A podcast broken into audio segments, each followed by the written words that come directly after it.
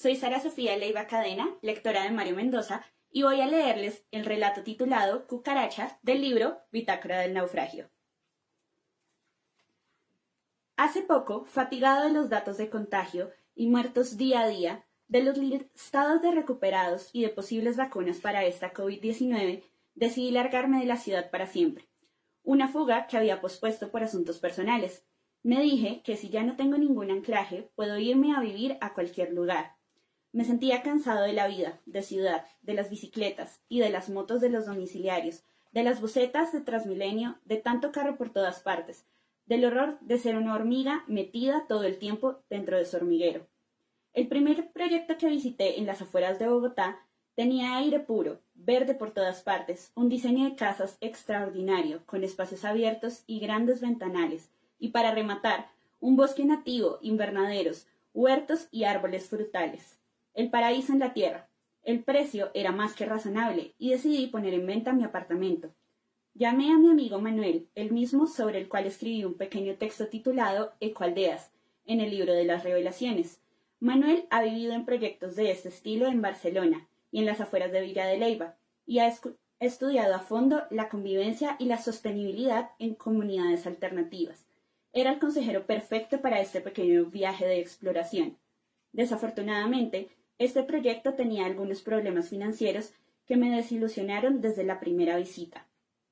Luego de eso, soñé con decirles a un par de amigos míos que armáramos una comunidad propia en un lote que Manuel tiene a las afueras de Villa de Leyva. Cada día que pasaba se me ocurrían nuevas ideas, sumaba, restaba, hacía cálculos, soñaba despierto en las largas horas de insomnio. Un mes después encontré otra comunidad organizada en una finca autosustentable, en su página de Facebook hablaban de verduras, frutas, truchas en unos lagos artificiales construidos por ellos mismos, invernaderos y un comercio muy activo con los campesinos de la zona. Manuel me había explicado que la clave de una comunidad alternativa de este estilo, con paneles solares, inodoros secos y trabajo comunitario en las huertas y los gallineros, es que de inmediato cambia el trato con el otro. Es decir, en el capitalismo, el otro es una amenaza, un obstáculo que debo superar para poder triunfar, imponerme y alcanzar las metas que me he propuesto. El trato cotidiano con plantas y animales modifica la conducta, abre la sensibilidad y me cambia de inmediato por dentro, en lo más profundo del inconsciente, y por consiguiente lo primero que se cae de inmediato es el discurso de las clases sociales, de los estratos, de los beneficios de alcurnia. Todos somos iguales y punto. Yo entendía bien esa posición, porque había vivido de joven en un kibutz en Israel. En ese lugar había docentes de altas matemáticas, recogiendo huevos y cultivando en el campo. Yo mismo acababa de terminar una especialización en literatura en la Fundación Ortega y Gasset, en España, y tenía que preparar la comida y limpiar la cocina dos veces a la semana, más mis otras actividades con las vacas o las gallinas. Nadie se sentía superior a nadie. Todo el mundo metía el hombro por igual. Llegué a la nueva comunidad a las nueve de la mañana, después de dos horas y media por carretera. El sitio parecía muy bien desde afuera, tal y como lo mostraban las fotos y los videos que circulaban en la red, pero cuando entré el impacto fue demoledor. Encendieron una alarma como si acabara de ingresar en su territorio un enemigo, y todos se pusieron los tapabocas, los trajes especiales, los guantes y las gafas protectoras. Me hicieron pasar por una fumigación desinfectante, me lavé las manos, dejé los zapatos en la entrada y me dieron una especie de sandalias desechables hechas de fique. Las mujeres escondieron a sus niños en las casas. Me di cuenta enseguida de que yo era el hombre de ciudad, que posiblemente venía contagiado con el virus, el leproso medieval al que todo el mundo le tiene miedo. No había visto semejante paranoia en ninguno de los otros proyectos, aunque todos, claro está, respetaban las medidas de bioseguridad para el ingreso de visitantes, pero aquí había algo más. Ese miedo ancestral, atávico, a la peste, al contagio por una enfermedad incurable. Yo era el zombi entrado, entrando en una comunidad de humanos sanos. La visita fue algo muy desalentador.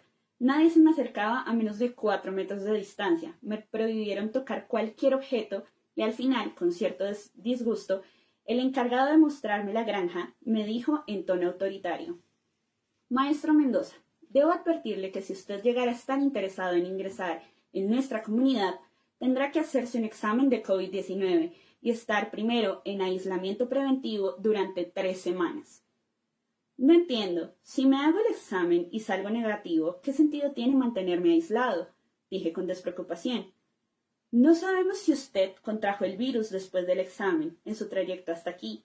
Nosotros estamos libres de la COVID-19 y no pensamos renunciar a ese privilegio por nada del mundo.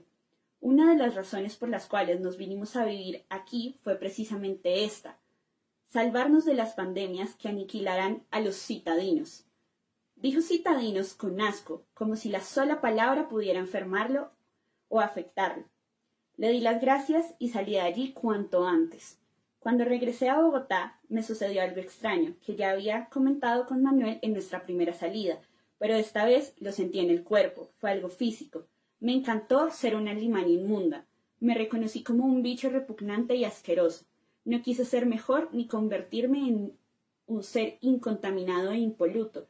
Esos granjeros limpios y puros me, me recordaron a las comunidades espirituales que tienen ese tufillo de superioridad moral que tarde o temprano termina a hacerles creer que están por encima de los demás.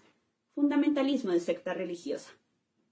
Cuando entré en la ciudad, me dio una alegría inmensa ver a todos esos bichos que eran tan desagradables como yo, y ya no me quise marchar a ninguna parte. Este soy yo, ¿qué le vamos a hacer?